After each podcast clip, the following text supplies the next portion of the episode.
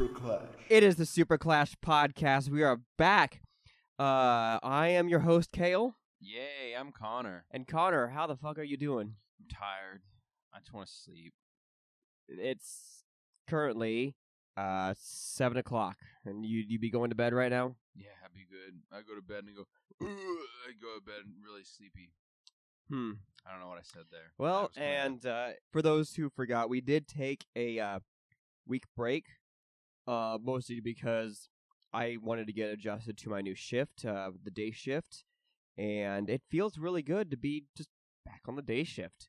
It's good to see the sun. It's good to be able to come home in the evenings and be able to play games with you, games that we'll talk about today. And also, uh, for those who are listening, Connor, the table that we're recording on is covered in a whole lot of knickknacks and uh, Funko Pops. yeah, Like literally covered. I see very little table, and it's I could lose my Red Bull in here. actually, on my side, it's kind of roomy. I, I actually made room for myself over here. Oh yeah. So let's see what do we got here. We got uh, we got Rick from Rick and Morty. We got the Incredible Hulk. We got Batman holding a uh, off a, cliff with a almost like a speech bubble. You can write whatever you want. It says I'm Batman. Oh, it's the Adam West Batman version. Okay.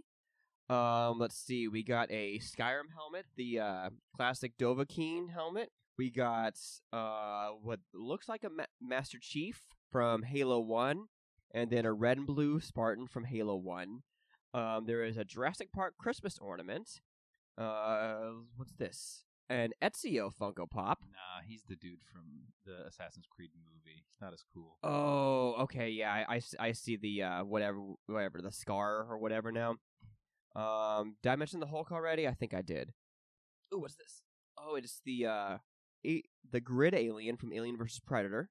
Uh, you know, for for those who don't remember, the grid alien was the uh the scene in Alien vs Predator to where the alien the xenomorph got caught in the net and the net by the predators, and you know that net that starts spinning and tightens it like that net gets tighter and tighter.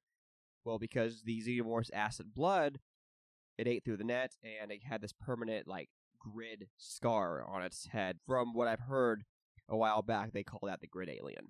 Huh. And so, yeah. Oh, and what's this? A tie bomber from Star Wars. There's just everything on this desk. Everything, yeah. Oh, and a cute little face hugger. I see. That's why Connor and I are friends. He's an alien fan, just like I am. oh yeah, I got a Japanese alien movie sign right here for. Uh, Is this the Second movie. Shin Godzilla? no, that's just the original Godzilla. Oh, the OG. Okay, yeah. Oh, I see now. Mm-hmm. So, but yeah. So during our week break, um, set, shifting over, uh, I'm gonna get these face huggers out of my way here because they creep me out still. Um, Connor and I played some games, especially now that I had a chance to uh play. Um, so what were those games that you played, Connor? Uh, I mostly played It Takes Two, which is an awesome game, and I also played Outriders with you. Yep. And then uh, we played some Minecraft, Uh, Jurassic Park Minecraft uh, uh, Jurassic specifically. World Minecraft. Jurassic World. That's right. Yeah, It's the Jurassic universe. It's basically the same thing. kind of. Um, and then I'm trying to think if I played anything else. I played a little bit of uh, ooh, maybe. Oh yeah, I played yesterday uh, some Rising Storm Vietnam with Trey. It was eh, but Mm. we and I remember when we were on, we were playing. I I added Remnant from the Ashes, uh, my library. That's a game that we need to to play sometime. It's good, looks like a good co-op game. I don't know what you guys think, but let us know on Twitter. Uh, Super Clash Kale is me, or or Super Clash Gaming for Connor.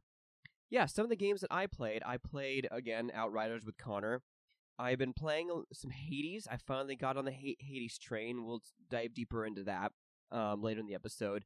And then again, Minecraft with Connor, and I started uh, Disco Elysium again. Uh, the final cut was released, and uh, it was released on PC, PS5, and Xbox. I think I want to say I'm not sure.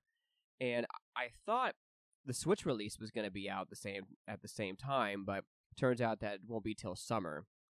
And I have I want to say I have both versions because I think the Final Cut was a free update on a PC, but I don't have a very comfortable computer chair, not as comfortable as Connor's, and I wanted to both utilize my my PS5 and my very very comfy couch, and so I bought it for PS5 That's fair. which we'll we'll dive into. There there's there's a few things, uh, like the story and everything's the same, but there's a few little things that I find annoying that I would probably would prefer playing the PC version of. So Connor, let's uh let's go ahead and, start with you. Um, I do remember you playing, you mentioning, I should say, playing It Takes Two with your wife. So tell me a little, little bit about it. It sounds Uh, like a game that me and my fiance would like. Yeah, it's it's a it's a great co-op game. Probably, if I had to say honestly, it's probably my favorite game I've played this year. Really? Um, yeah. Uh, and uh, we're almost into yeah, it's, it's April. I almost said it was March. Yeah. Uh, we're have you- almost halfway through 2021. Yeah. It's crazy. Continue. I'm sorry. That's all right. Uh, have you played A Way Out? I have not. Okay, it's from the people who made A Way Out, and there Okay. actually are some nods to that game in this one.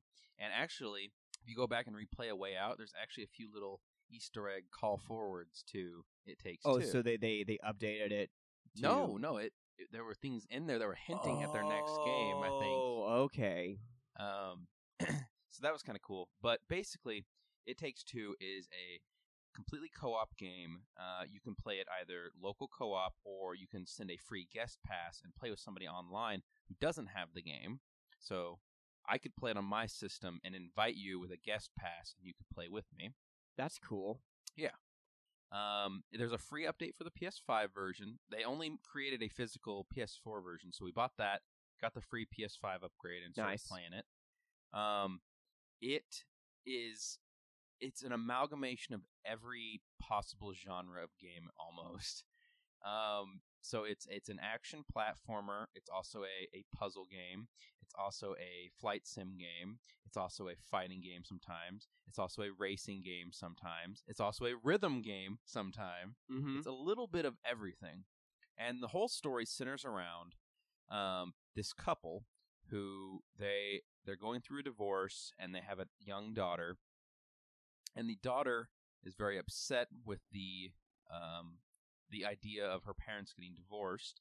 And so she creates these two little dolls that are supposed to represent her parents, and she kind of makes believe them making up about the whole thing and not actually oh, actually this is a cool concept. and she has this like love book that she found i think she found it at school and uh she like you know talks to this book too like if, you know my parents need to read this blah blah blah and so she takes these dolls out and starts playing with them in the garage and she starts crying and she cries on these dolls and then the parents then wake up in the bodies of these two dolls Hmm. so they're very small. Um, and the actual parents, like the mom, appears to be sleeping on the couch, and the dad appears to be sitting at his desk in the office facing the window, um, but asleep. And so they're both like out of it. And so the, the, the daughter interacts with the parents, and they're kind of unresponsive. So she takes it to think that you know they're mad at me, you know they're not wanting to talk to me Mm-hmm. and the parents that are in the doll form they can't communicate with their daughter and so they have to find ways to um to they- come up with these plans of how they're going to get their daughter's attention and so they it gets them on these different hijinks that they have to go through um, you have to fight through like a squirrel kingdom at one point at one point you that get sounds cool. trapped um, inside a snow globe. Another time you're um, in the attic and I think the uh, uh, like a, a DJ station. You're like inside this like music thing. Uh huh. Um, and meanwhile, you're being taunted by this book that has a now a Spanish accent, and he talks to you. He's like a character now. It's that love book that the uh, the kid had Mm-hmm. and he's like talking to them like you need to find your passion you need to you need to rekindle this so every mission you do is meant to uh, try to bring you closer together And it, it was interesting playing as a couple because you really have to rely on teamwork. Like, all right, I'm going to pull these switches, and that's going to let you hop across this area. And then when you get to the other side, you got to flip this other switch that lets me across. Or there's a level where you're sliding along this rail, and there's there's four different rails, and each rail has like a door in front of it with a different animal, and you have to like call out to your partner like, uh, cow, uh, pig, uh, this, and that opens that door, and you can hop on that rail and go through the door. That's Otherwise really cool. Die. Oh, So it's it's a ton of fun. It's a little bit challenging at times. There's a few times where we had to like take a break and like step back. Um, but it it's never dull and it's never the same and it's never repetitive. It's constantly different. Tons of different, you know, gameplay styles. I mentioned in the beginning it's it's all these different genres. And that's true. And I don't want to spoil it for anybody, but I'll tell you one scene was really fucked up in this game. You you so in their little world, all the like dolls and toys and animals that they interact with you and they talk to you, yeah. kind of like in Toy Story, right? Uh-huh. And so the daughter has this favorite toy that's an elephant, and the parents come up with this idea to get their daughter's attention. We're going to destroy this elephant, and this elephant's alive, and she's like, oh no! and so they come up to her and she's like, the elephant's like, let's be friends, let's let's do this, and they have to like start like you have to like tear the limbs off this poor little Oh elephant God. stuffed animal. and Oh Lainey and I are like, we're both like, uh, I don't feel okay with this. Like, uh, this just feels wrong, and we're like, mutilating this poor as it's screaming to you, no, please, I just want to be friends. Oh no! It is so fucked up, but it's hilarious. If you have a dark sense of humor, it, it's definitely more of a game I think targeted. Despite the cutesy nature and the fact that you're like dolls and stuff, I feel like it's definitely targeted at like adult couples. Probably. Um, so I would definitely recommend it. Like, if you can get a chance to play it, do. Yeah. Cool. So let's uh awesome. Let's let's move on to something. Um I'll I'm gonna, I'll touch briefly on uh Hades real fast. So everyone knows what what Hades is, so I I won't really go, go into much detail. But I also kind of want to go into my history with roguelikes.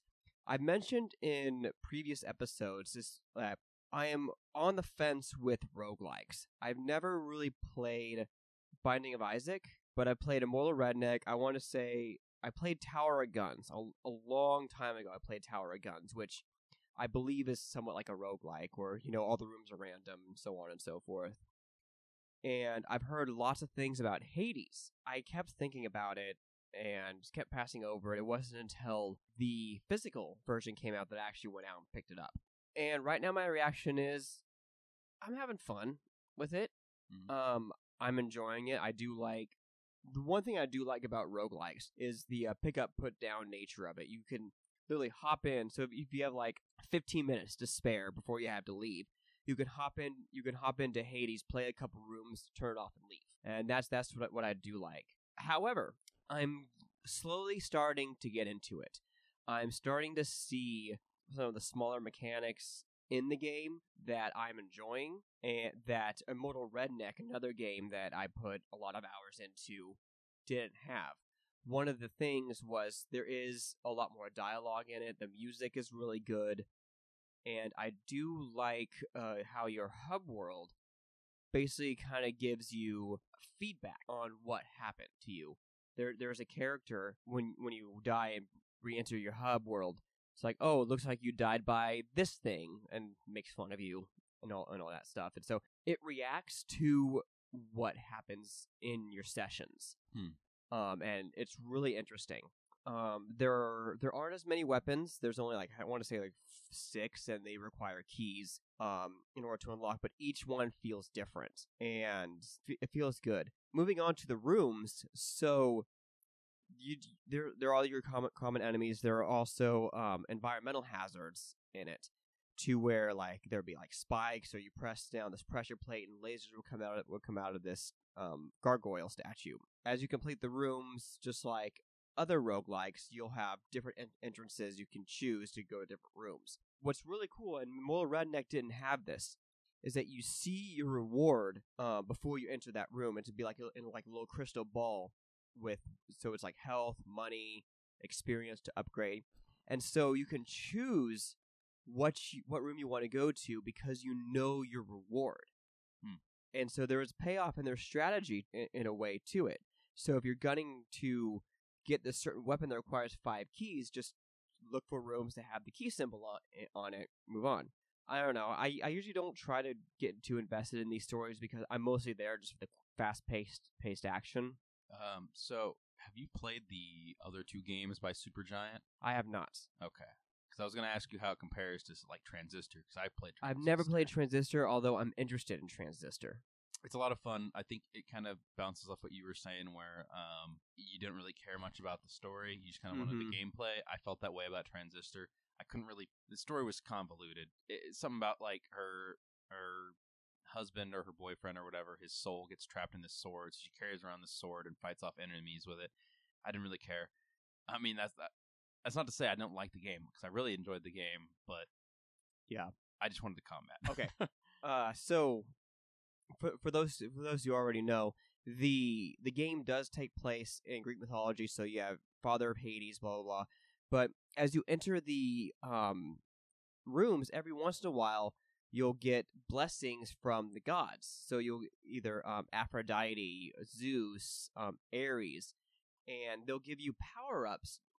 Um, and they'll like to give you three different options for, of power ups. So one that has to do with your ma- your main your main attack or your dash attack or, or whatever. And as you progress, you'll get more of these, just like Immortal Redneck. But it seems like with Hades in in Hades, they all seem to benefit you. I want to say, um, like you'll get the same. I actually don't know. I don't know if you get the same god uh, through different runs or you get different ones.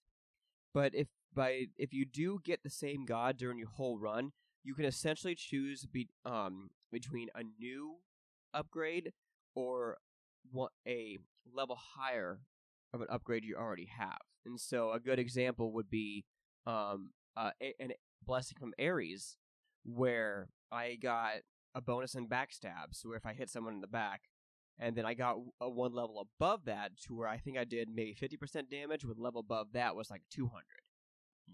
And there's different rarities for for these power ups and everything. Uh, I won't I won't bore you too much with the details, but overall, if you got like thirty bucks to, to spare, I'd say this game is worth thirty dollars. Um, and I know you already have it, so Yeah, I picked it up. it's just your backlog is, is so massive. I don't think I, if if we had another pandemic, with or co- coronavirus comes back in full full fold, and you have to like not step outside for a year and a half, I think you have enough games to last you a year and a half. Oh, definitely, easily. so maybe I do too. It just I have a really bad habit of starting games and not finishing them. I mean, if you if you think about it, since I've shared my uh, Steam library with you, you have all those Oh games to play. shit! Yeah, it's over a thousand right there. Yeah. Okay. You know, this is what I want to do. This is what I wanted to do for a long time. I wanted to like I wanted to get through my library really badly. I wanted to try to complete at least one game a month. But that's a lot of time. Yeah. I, I and I don't have that time. I, I work during the day. I have a fiance that I have to see every other well, I I want to see I, I guess you don't have to do anything, but I want to see on the weekends. But if oh man, if I was a teenager again, I had all the games I have now, I would totally do that. Oh yeah. I I used to bust through several games a week when I was a teenager. I don't even know how I did it. I, I must have just got home from school and like just played the entire day. Yeah, and that that's what's kind of nice with me working days now is during the week I can get home, call my fiance for a little bit, and then sit down and play a game. And so it feels really, really good. But anyway, overall, I'm enjoying Hades. Um, I'll I'll probably give you an update later on as I go on and start and level and level up. I'm sorry for not giving too much details right now because I'm basically rolling without any notes. Hmm. I've been rolling without any notes for a while. I'm just trying to organize my thoughts correctly and uh, trying to talk like a normal person because I've been working nights for five years, and so my brain is still in uh, night mode to where I can barely remember anything. And I get brain dead pretty easily. But moving on uh, to a game that Connor and I played, Outriders. So Connor, do you want to give a little bit of details on Outriders as I open up my Red Bull? Yeah, man. You gonna you know do it when I'm talking? You gonna you know open it? There you go. Um, it didn't so pick up very well, so I think we're good. so Outriders is a um, basically a, a co-op shooter with for up to three players. It's on the newest consoles uh, as well as PC. Believe it's on PC, probably. Um, and it is basically a sci-fi shooter with uh, different classes that you can choose. Um, we haven't dug too deep into I it. I want to say we played maybe two, three hours of it. But the problem with that was the first like at least an hour of that wasn't All even like the actual game. Like it wasn't how the game was gonna play. It was all prologue. yeah. So, so it's and you. I don't think you mentioned it's a it's a looter shooter too, yeah, yeah, like Borderlands and Diablo, whatever. yeah.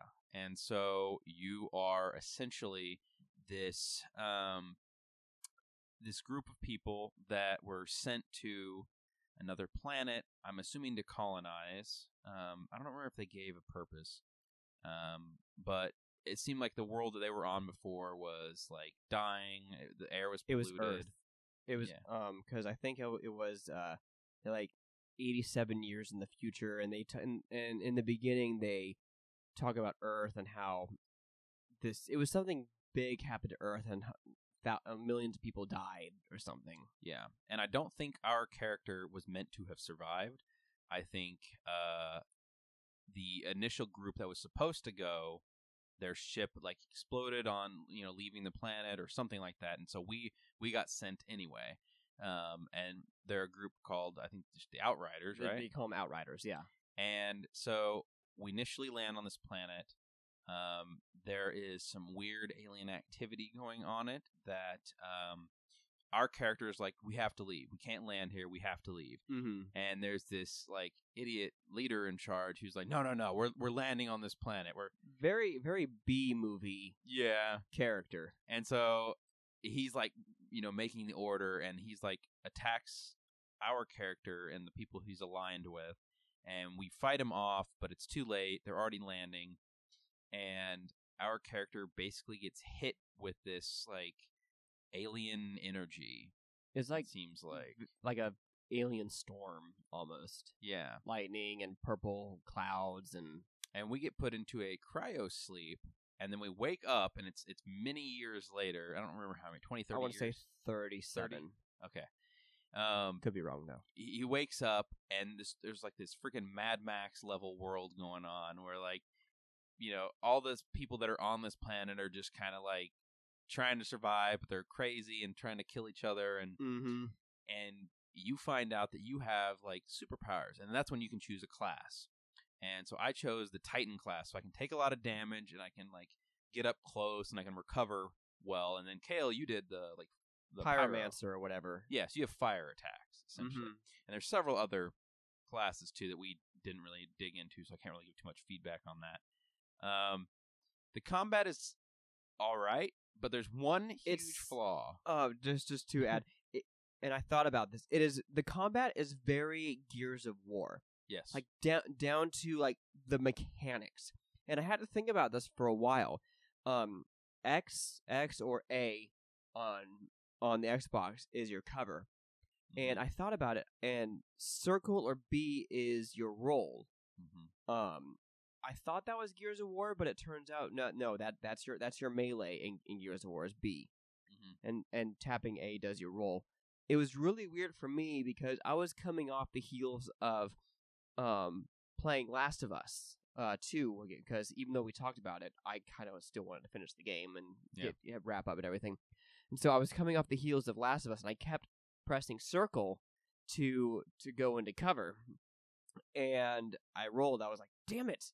But very, very Gears of War cover shooter, and you would look over, shoot a couple times, cover, move up, and everything. So mechanically, it's not bad. But as Connor mentioned, what is what is some of the major flaws about this cover shooter? the reason the cover shooter functionality of this game to me and, and I think to Kale does not work properly No. is because the enemies are constantly like they don't stop spamming you with grenades Yes. over and over so you can't stay in the cover and the moment you hop out of the cover you're getting shot and so it's like what the what am I supposed to do here what am I is this supposed to be a cover shooter or is it a run and gun I don't know what it's trying to be Exactly. And and here's the thing. Grenades in a cover shooter serve a purpose. yes Is to keep you from staying behind safely behind the cover and it keeps you from camping. yes And there's also enemies aside from the grenades in other cover shooters. So we'll go Gears of War. Just because even though I haven't played Gears of War in a long time, I still remember it very, very fondly. Um, so you have enemies that throw grenades, uh, also flank you, but but you also have enemies that that charge you, that purposely press through the uh, enemy enemy lines and try to flank you and get you out of cover yeah a la a la in Gears of War, the tickers. Those little those little things that would that would crawl around, get behind you, and explode. Yeah. Forces you out out of cover in order to keep you moving. And so they do have those enemy types in Outrider, but here's the thing: in Gears of War, in a certain uh, encounter, you would only have maybe three or four clickers at a time, and they die very, very easily. Like if you're prepared for them, you can take care. You can take care of rather quickly because they explode. In Outriders, however, they have these enemies that will charge you double with double blades, and they put at least seven to ten of them yeah in a, in in the battlefield and they're throwing grenades other And characters are all, throwing all grenades while at you. throwing grenades. And these guys right now are bullet sponges. Yep. Our, our our weapons don't do a lot of damage. I feel like this game, um, the numbers aren't quite there when it when it comes to the power of your weapons and what level your enemies and you are at. I feel like it's heavily disproportional. Yeah, and there were some times early on in this game where there was one or two pieces of cover, and if they're spamming grenades on those two pieces of covers, my only option is to go stand out in the middle and get shot. Like that's my only option. Or I want to make a quick note here that you can't throw grenades yourself, right? At least, at least we can, we couldn't in our session right now. We've not been shown how to sh- throw grenades or anything. And yet. honestly, I don't think there is grenades because because you have abilities, you know, L one, R one, and both buttons at the same at the same time. So I want to say that you don't have you don't explicitly have a grenade. I want to say maybe one of the classes have a quote I quote air quotes grenade, yeah, but I don't think you there's anything you can equip and throw.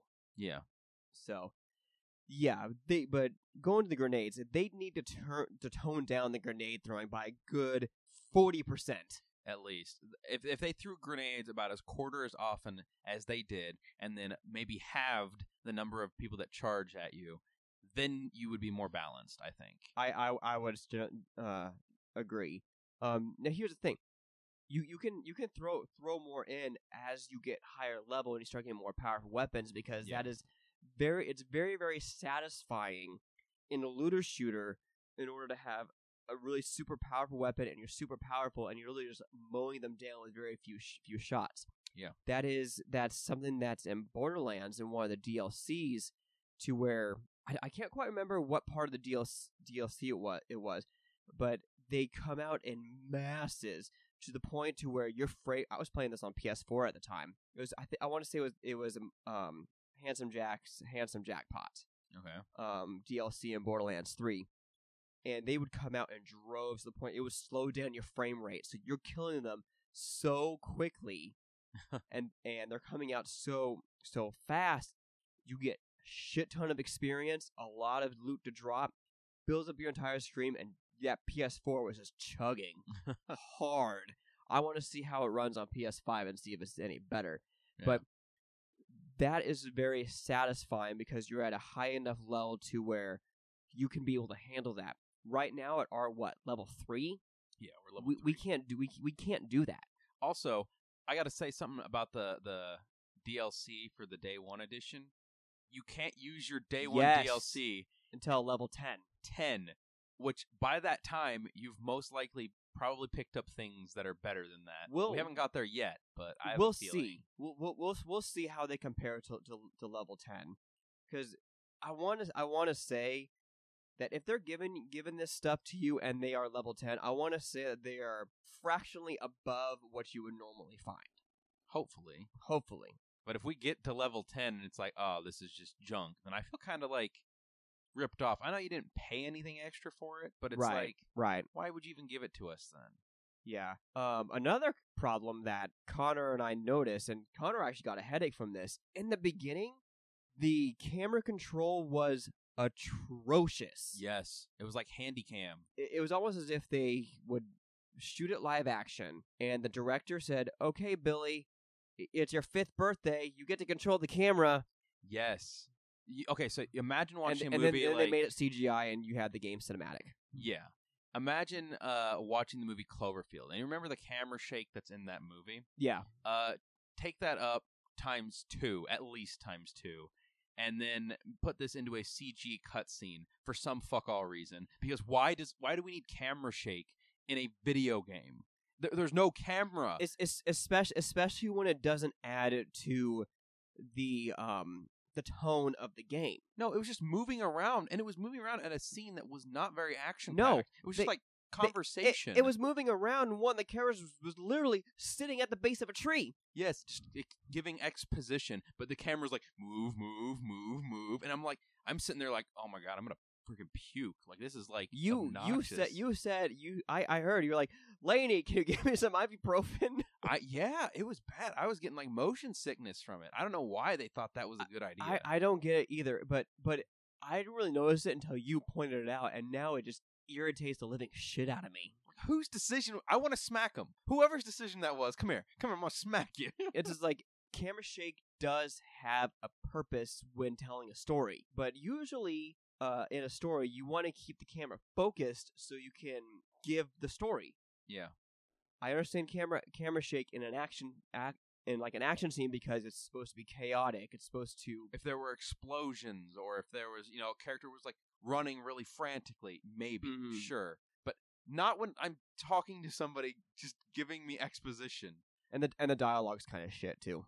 Yeah, it's very like uh Super Troopers kind of And and but here's the thing though, you can make an argument with Super Troopers that it was purposely bad.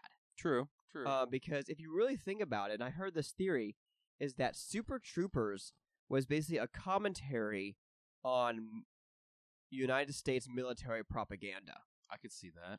Because think about it, all the all the all the soldiers there are beautiful.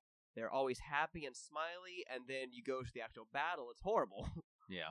and, and so and especially in the, in the scene to it, it says do your part and, sm- and and crush the bugs you know and the kids and the kids are are smashing the bugs and the and the woman is one of the mothers is like laughing clapping maniacally and everything. It it's it's it's satire on propaganda. I i i want to say it's satire on propaganda. This game seems like it's taking itself seriously though, and very seriously. Very very seriously. There is a moment in the game where your character does the most limp dick uh shout Oh ever. yes, I forgot about that. When he's getting like hit with the uh, alien like radiation or whatever. yeah and see, here's the thing i think it was so bad that you blocked it out from memory I think so because I started laughing when it happened, and you were like a few seconds behind me or something like that, and I was like, I was "You'll see it, dying. and you'll know." I was told him, I said, "You'll know," and sure enough i knew because he's just like, "Ah," like, like I'm like, "Oh no!" uh this game's gonna hurt isn't it But at, at least at least the dialogue um We've talked a lot of smack on it, but I'm hoping. I've seen very, very positive reviews about it, so I'm hoping that as we progress further in the game, some of the issues that we have will kind of Mhm. like balance back out. Maybe it's just some early game issue. Yeah, and it's it's the same thing with Borderlands. Like Borderlands starts very slow and almost boring. Yeah. It's around mid to end game is when it gets really good. Is that's when your powers start meaning something. Which I want to get. Which I want to shift gears to um to that before we wrap it up. At this moment, I feel like my abilities of my character isn't doing very much in the ways or it's not doing very much damage to them. Yeah. Um, I, I almost feel like they're useless, and my gun's doing a lot more damage. And there's some abilities that that I haven't quite nailed down. Like sometimes these abilities want me to hold down the buttons, and others don't. It's just it's very strange, Yeah, I would agree. and I, I it doesn't properly explain to you how it works or how or what it does. At least not in my memory. Maybe it does, and I just missed it. it, I only know because I saw it very briefly, like how to do the different moves, but I just kind of tinkered with buttons at a certain point, and I was like, Yeah. "Oh, that's how I do this move. That's how I do the other one." yeah. But overall, that's Outriders, and that's something that maybe uh, maybe after this weekend, Connor, we should get back into and tr- and really try to push through this, and now and we can um, and then we can come back to this and we can kind of give our final wrap up thoughts about it. yeah, But overall, it's it's passable. It's I mean, it wasn't full price. It wasn't seventy dollars. I think it was sixty dollars. yeah. No, Yeah. so that that's in this day and age, that's a plus. I'm trying to remember if I paid fifty or sixty. I, I paid I paid for sixty dollars for it at Target, sixty five after tax. That that was the day one edition. okay. Well, maybe So. I did too then. All right, uh, moving on. Um, before we talk about a Minecraft episode or, or episode, uh, set session, and uh, Connor's holding a stuffed doggy. Oh, that's your real dog. It's a cat. Oh, it's your kitty. There's a cat outside. Because because you because you were holding it and just staring at me, and I and I was hearing this jingle. I was like, like a collar. yeah. And I was like, how is that thing jingling? But it's feeling from behind me. This is really creepy.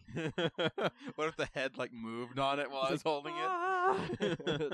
Burn that thing. Damn. But uh, what's what's his name? Oh, that's Ein. It's from Cowboy Bebop. Oh, cool. Yeah. Very cool. I, I'm not familiar with my animes, so. Uh, but anyway, before we talk about Minecraft, I wanted to br- touch briefly on Disco Elysium. Um, did, I did I did I already talk about it? No, I didn't. I didn't. okay. So as I mentioned before, um, the final cut did come out. I want to say March 30th. So what's different in the final cut than from the initial release was that all the game's uh, dialogue has been updated to be all voice acted. In the original um, release, only certain things would, have been voice acted. The rest of it would would be um would be read, which is fine because how they did the dialogue was was cool in two ways. One, um, it would be it would give you descriptive text of like the person's like face facial the- features or their actions in the dialogue, almost as if a DM from from a tabletop game was tell was telling you That's kind of that. cool. it is really cool and um and two um none of it would really again none of it would be voice acted What is Disco Elysium even about? so disco elysium you you play you play as a cop uh trying to, i want to say i'm still trying to figure out the story trying to solve a murder basically Okay.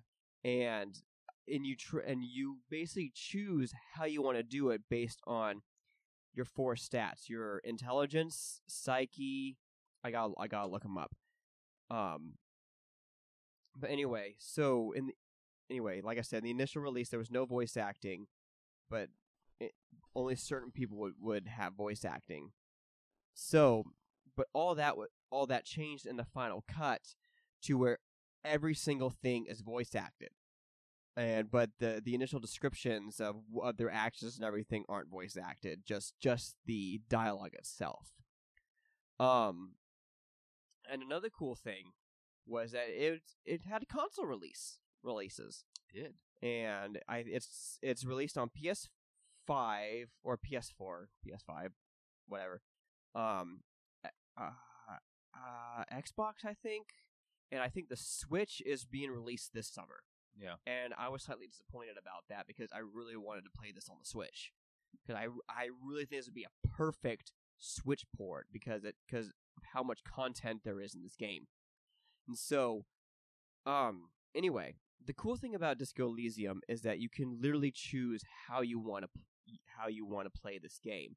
It, for for those who love tabletop games, this game is right up your alley.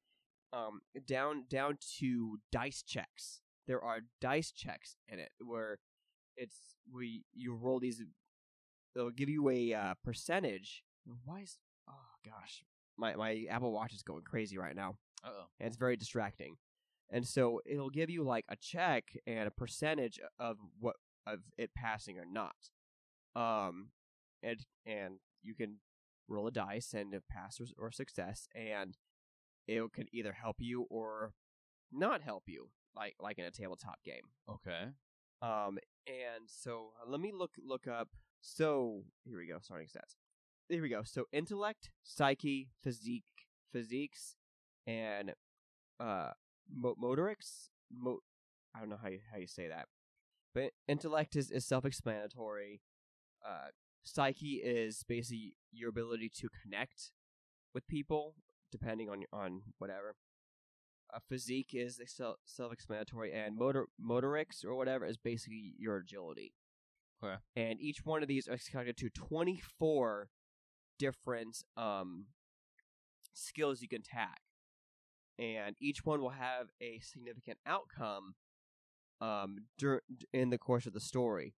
Um, lower levels will, will will have an effect. Higher levels could have too much of an effect. And I remember reading some some to you when we were chatting, and some of them were actually written really funny. Hmm. Yeah. And so, and the writing in this game is hilarious and so well done. I explaining what this what this game is is not doing it justice. If you want a better explanation of what this game is, um, I would recommend anyone listening to this to look up the podcast. I, I plug another po- pl- plug another podcast. I don't know these guys, but they are very very good. Check out Watch Out for Fireballs.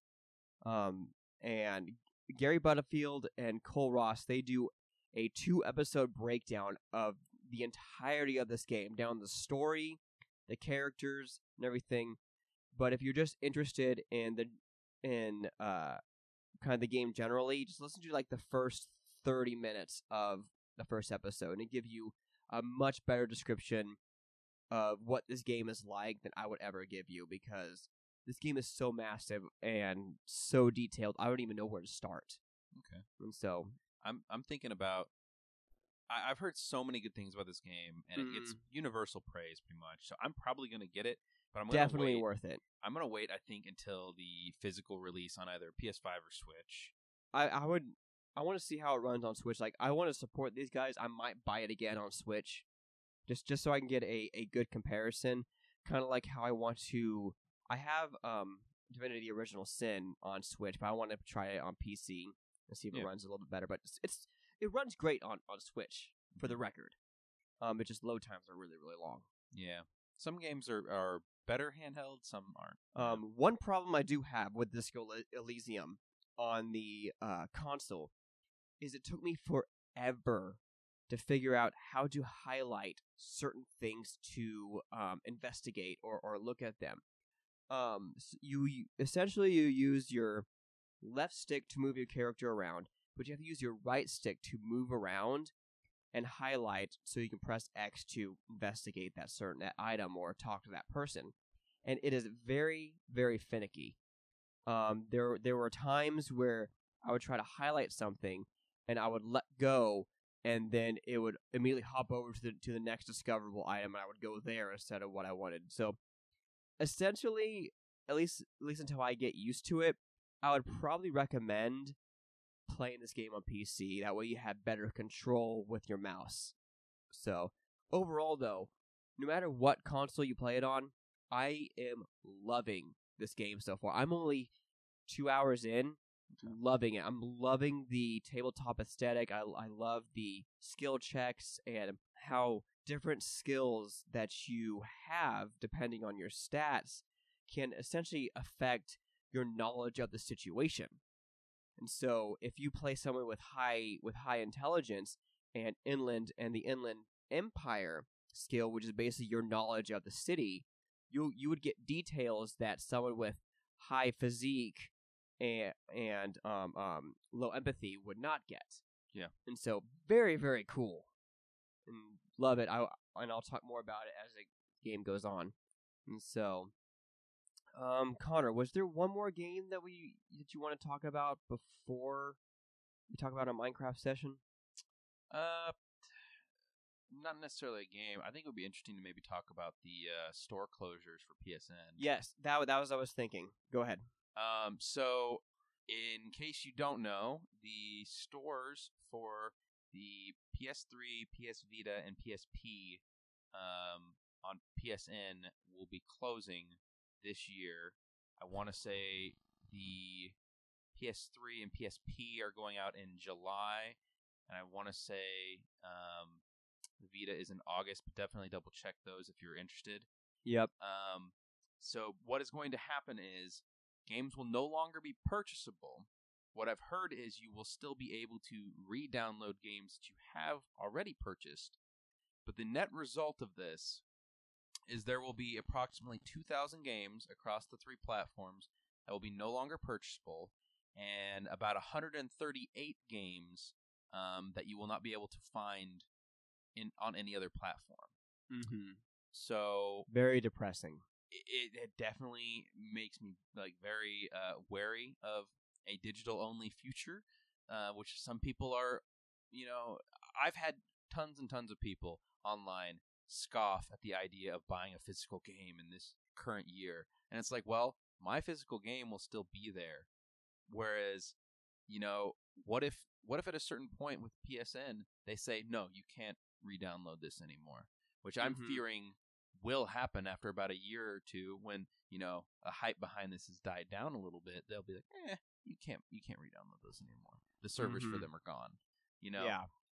and uh, so what i'm trying to do i went through and i tried to prioritize games i wanted to pick up so i narrowed it down to about six vita games two psp games and uh, about eight ps3 games that i didn't already own that were digital only um, that I want to pick up before the stores close, as well as there's probably around 20 or 30 PS1 or PS2 games that were ported to PS3 and, and Vita Mm-hmm. that are very expensive if I wanted to go buy a PS1 or PS2 copy of them now, and they never got pushed forward to PS4.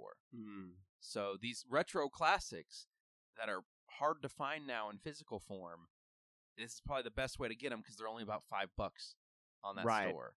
So I'm gonna try to go through. It's probably gonna cost me with all these games probably a couple hundred bucks. I'll have to go through, grab all these games, and I'm gonna probably download a few backups if I can um, on on extra hard drives, just so in case they decide to pull down the stores. And that'll be that'll be it, unfortunately. Yeah, and just lo- a lot of great games gonna be lost forever. Yeah, and what makes it really hard is because the PS Vita uses those proprietary memory cards, and they're very expensive. A 64 gigabyte one, uh, about today, they're probably going around two hundred dollars. Holy shit! Yeah, they're the memory cards for them are expensive, and they're not very big. And so to back up all of these games is going to be freaking expensive.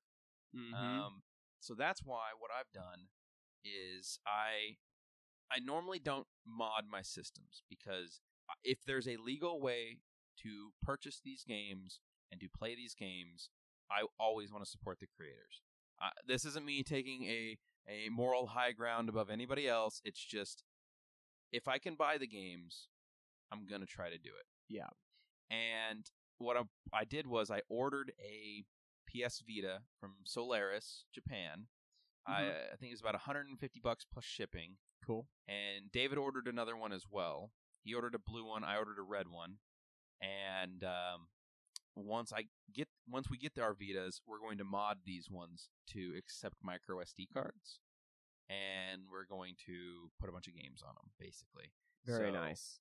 That we have we have our legal means of having the games, and then I also have this as a backup in case PSN wants to be shitty and not let you re-download your games in the future. Yeah.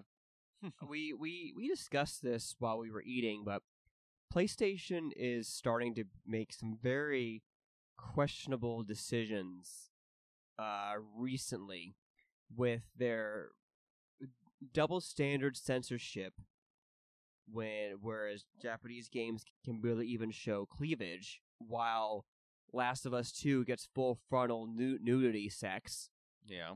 Um, and recently, like you you and I were talking about this, a rumor to where PlayStation One canceled Days Gone two in favor to remake The Last of Us One. Yeah. and I have no idea what this remake is going to be. You say it's a rumor to to coincide with the TV show, I heard that somewhere. I don't know if that's true either. and I hope to God it's not because um I don't think the voice acting would be any different because Troy Baker is the voice of Joel, Ashley Johnson is the voice of Ellie, but I really hope in some weird weird way I really hope that they don't replace those um faces to make what the actors in the live action TV show is going to look like. I Yeah. hope Joel doesn't end up looking like Pedro Pascal, and whoever pl- is playing Ellie, they don't switch to make her look like that Yeah. in the game. Um, because Ashley Johnson also did is was also the model of Ellie, and so Even but though people think it was Ellen Page, it was not. it's not. And Ellen Page, I guess Elliot Page. Elliot now. Page now, yes. Yeah, that's right. That's right. I I forgot about about, but um, it's really kind kind of funny because they later used him to uh, in uh, Beyond Two Souls. Yes. It was very very strange. Was that kind of a oh I'm sorry, even though even though he had no leg to stand on, like it just so happened that Ashley Johnson, when converted to, C- to CG, looked like Elliot. well, and made look younger because Yes, Elliot is like a younger version of what um, Ashley Johnson looks like. You Yeah. know? and it's like that. Yeah, because because uh, Elliot Page has a very baby face. Like that's yeah, that's part of who they are. Um, but anyway, uh, I, just think Sony's making weird choices. I mentioned it to you upstairs, and I told you I was probably going to bring it up here. Is that go ahead. the the Vita? This is a bad time to just completely abandon the Vita because you could come up with some successor to that that has crossplay with like the the PS5 and where you can play your PS5 games downscaled on the go and just like you know because the Switch is selling like hotcakes. It it's is. popular in the U.S. It's popular overseas. It's right now the most popular console of all time. Yes. And so why wouldn't Sony be like, I'm going to have a piece of that? You know, like we can do it and we could in theory, if they had been smart about it, they could have created a, a handheld um, right around the time of the um, the Wii PS5 U. relaunch. Okay. I was PS5 gonna say Wii U, launch. but I see what you're going. Well, the Vita came out around the Wii U launch, similar. Um, they they could have came out with a handheld right around the time of the PS5 launch, price it fairly competitively, and then people would probably have just you know tried to get one of these because I guarantee Sony could have pushed better specs at this point than the Switch could have Mm-hmm. you know, and then kind of before there can be a Switch Pro, just kind of come in there and take some of their their lunch, you know, just like take some of that market that wants a higher end handheld Mm-hmm. from them for a while, and then push out your PS exclusives in the handheld format. Yeah, and the the Switch showed that there is a right way to do this. I I, I said it before. I want to say, I didn't say it on air. I said it to you when we were playing Outriders. I don't think the world was ready for the Vita. No, Um, it sh- it, it's because the Vita was a super powerful powerful system. It's just not a lot. I don't think.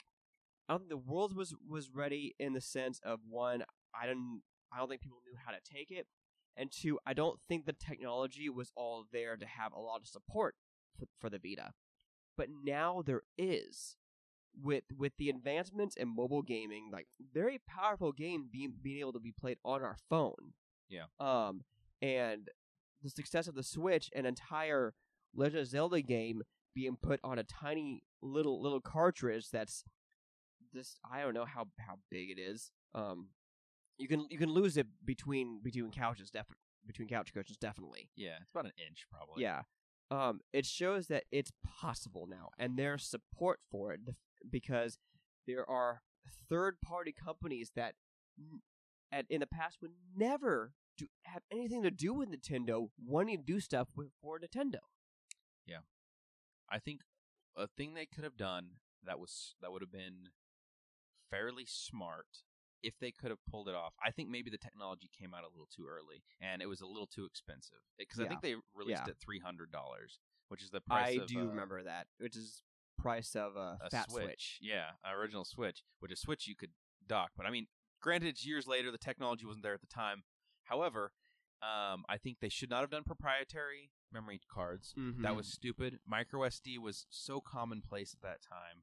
Um, so you, you already you already want 300 bucks from somebody, and then I think the actual MSRP on those memory cards was like 100 and something for a 64 gig. So you want an additional 100 plus bucks for these games, and then the at the time, um, if people wanted to do remote play, I don't think most people their wireless network was there. I think now a lot more people have high speed internet.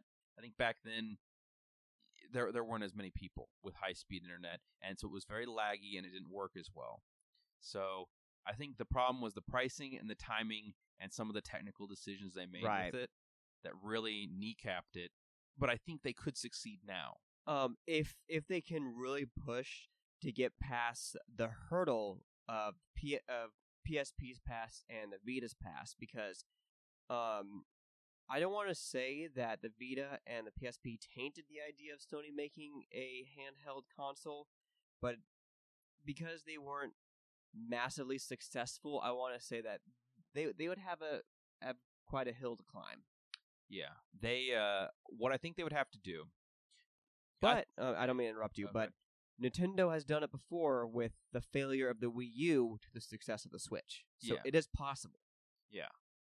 I think what they would have to do right off the bat that would I think would earn them a lot of uh, a, a lot of sales is have it to be where your library on your PS4 and your PS5 is the same library that is on your um like digital games of course i don't know how they would be able to do that with a uh, disc but like digital games you purchased on the ps4 ps5 if they're able to be played on the Vita, you get a free cross buy version of that game. You can just play it from your library and have it be able to play like PS4 games at maybe like slightly lower settings than like PS4 could. Kind of like how handheld mode on the Switch versus docked. Yeah, they might even be able to pull off base model PS4 graphics on a handheld now. I think so. Yeah. So let us play those, and then like you could look at your other games in the library. But if it was like a PS5 or really like high end PS4 game, you might have that blocked off or something. Like it's Mhm. grayed out, so you can't click it. But you can see your whole library. You have access to all your games you've already purchased, and have a cartridge slot that works with the with the old Vita games and the new Vita games, and make it have um, micro SD compatible. Boom. That I would buy one Me right too. away. Be able to play my PS games on the go. while Hell sitting on the toilet, Yeah, on the toilet. on the toilet. I wonder if here's here's kind of a I weird my Switch on the turlet. here, here's a weird thought. What if you could put you know put a disc your your PS4 disc into your uh, PS4, put it in rest mode. Your um your new handheld reaches out, checks to see if the disc is in your thing, kind of like validating your purchase of that game, Mm-hmm. and then allows you to play the digital version on your handheld That'd be really cool. so that even your physical library has some use with the handheld. That's just a pie in the sky kind of idea, but I mean, all these are valid ideas that people could try. Oh, absolutely. and it'd be even cooler. a- As of that, if you can pick up right where you left off Yes, from immediate cloud saves. I don't want to have to transfer a save file. Just put it up in the cloud, and then the handheld will reach out if it's hooked up online from the cloud, grab that save, and immediately have that for you. Exactly. That'd be really cool. So I'm telling you, Sony CEO, if you're somehow scour scouring the far reaches of the podcast world for gaming podcasts, and you somehow come across this one, uh, like, and listen to episode 15. I, I didn't say what episode this was, but let's say episode 15, and you hear this, get on it. Yeah. Get on it. I think I think the world is ready for a a PlayStation handheld. I think you guys have the capability of doing it right. Yes. And also, also if you're listening to this, convince them to up to lift up the censorship. Yeah. And don't and be willing to take risks too. Don't don't milk Last of Us dry. Yes. Make more unique stories. We don't need more remakes of games that aren't even that old. Uh, And as I was telling you, I was hoping that if Deathloop succeeds and Returnal succeeds, it'll show that the world still wants original titles from PlayStation. Because PlayStation is that console that's all about original IPs. The Xbox is getting there, but for for, for the sake of this argument, PlayStation is the one that has good exclusives. And so let's uh, let's wrap things up with uh, Connor and I. Earlier this week, we decided to. Connor had a hard working work day, and so we decided to relax a little bit by playing some Minecraft, but not just any Minecraft, Jurassic World Minecraft. I paid seven dollars for this for the for the world, uh, Jurassic World, and I gotta say it is pretty fun. it's it's a ton of fun because you um you can basically you you you, oh, you start the game in a fully to scale version of Jurassic World from the movie. And you can wander around the park, you can interact with vendors, you can go on rides, you can drive vehicles. There's the dinosaurs and their exhibits.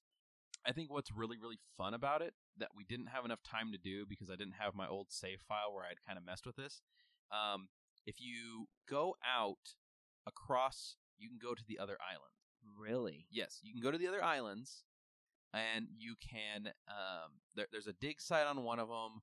I don't remember what's on the other, but you can basically, um, if you enable like creative mode, you can create your own dinosaur island with just all different kinds of dinosaurs roaming around. That is so cool. And I did that. I spent like probably two hours um, on this island, and I spawned like I think, I think I did ten or fifteen of each herbivore, and then like two or three of each predator on on the island. I just kept dropping them in like random spots around the island just to kind of like see how you know some of them would fight with each other and some of them would like kill each other off, but like. And then I told David, I was like, "All right, go to this island, turn off creative mode, so you're not like God mode killing everything, Yeah. and then like try to survive on the island." And he was totally not down for it, but it was. I want to do that. I want to do that. If I can bring up my save file from my laptop, I'd be down for that. I'll let you go on my dinosaur island and, and deal with all the animals. Yeah, and this is it, this was really fun because you had it set to where there were some dinosaurs that are already out of their cages. I might have spawned those out at some point beforehand on a previous save. Oh, gotcha. And so, uh, so Connor would be running around, and mind you, there were dinosaurs coming after us, all while your basic Minecraft mobs were coming after us. and so, so we be running from building to building. We end up finding tranquilizer darts. I found a machete. Um, you gave me a stun gun. So then it turns out that you can go to these buildings, and these vendors will give you like food, uh, weapons, and everything.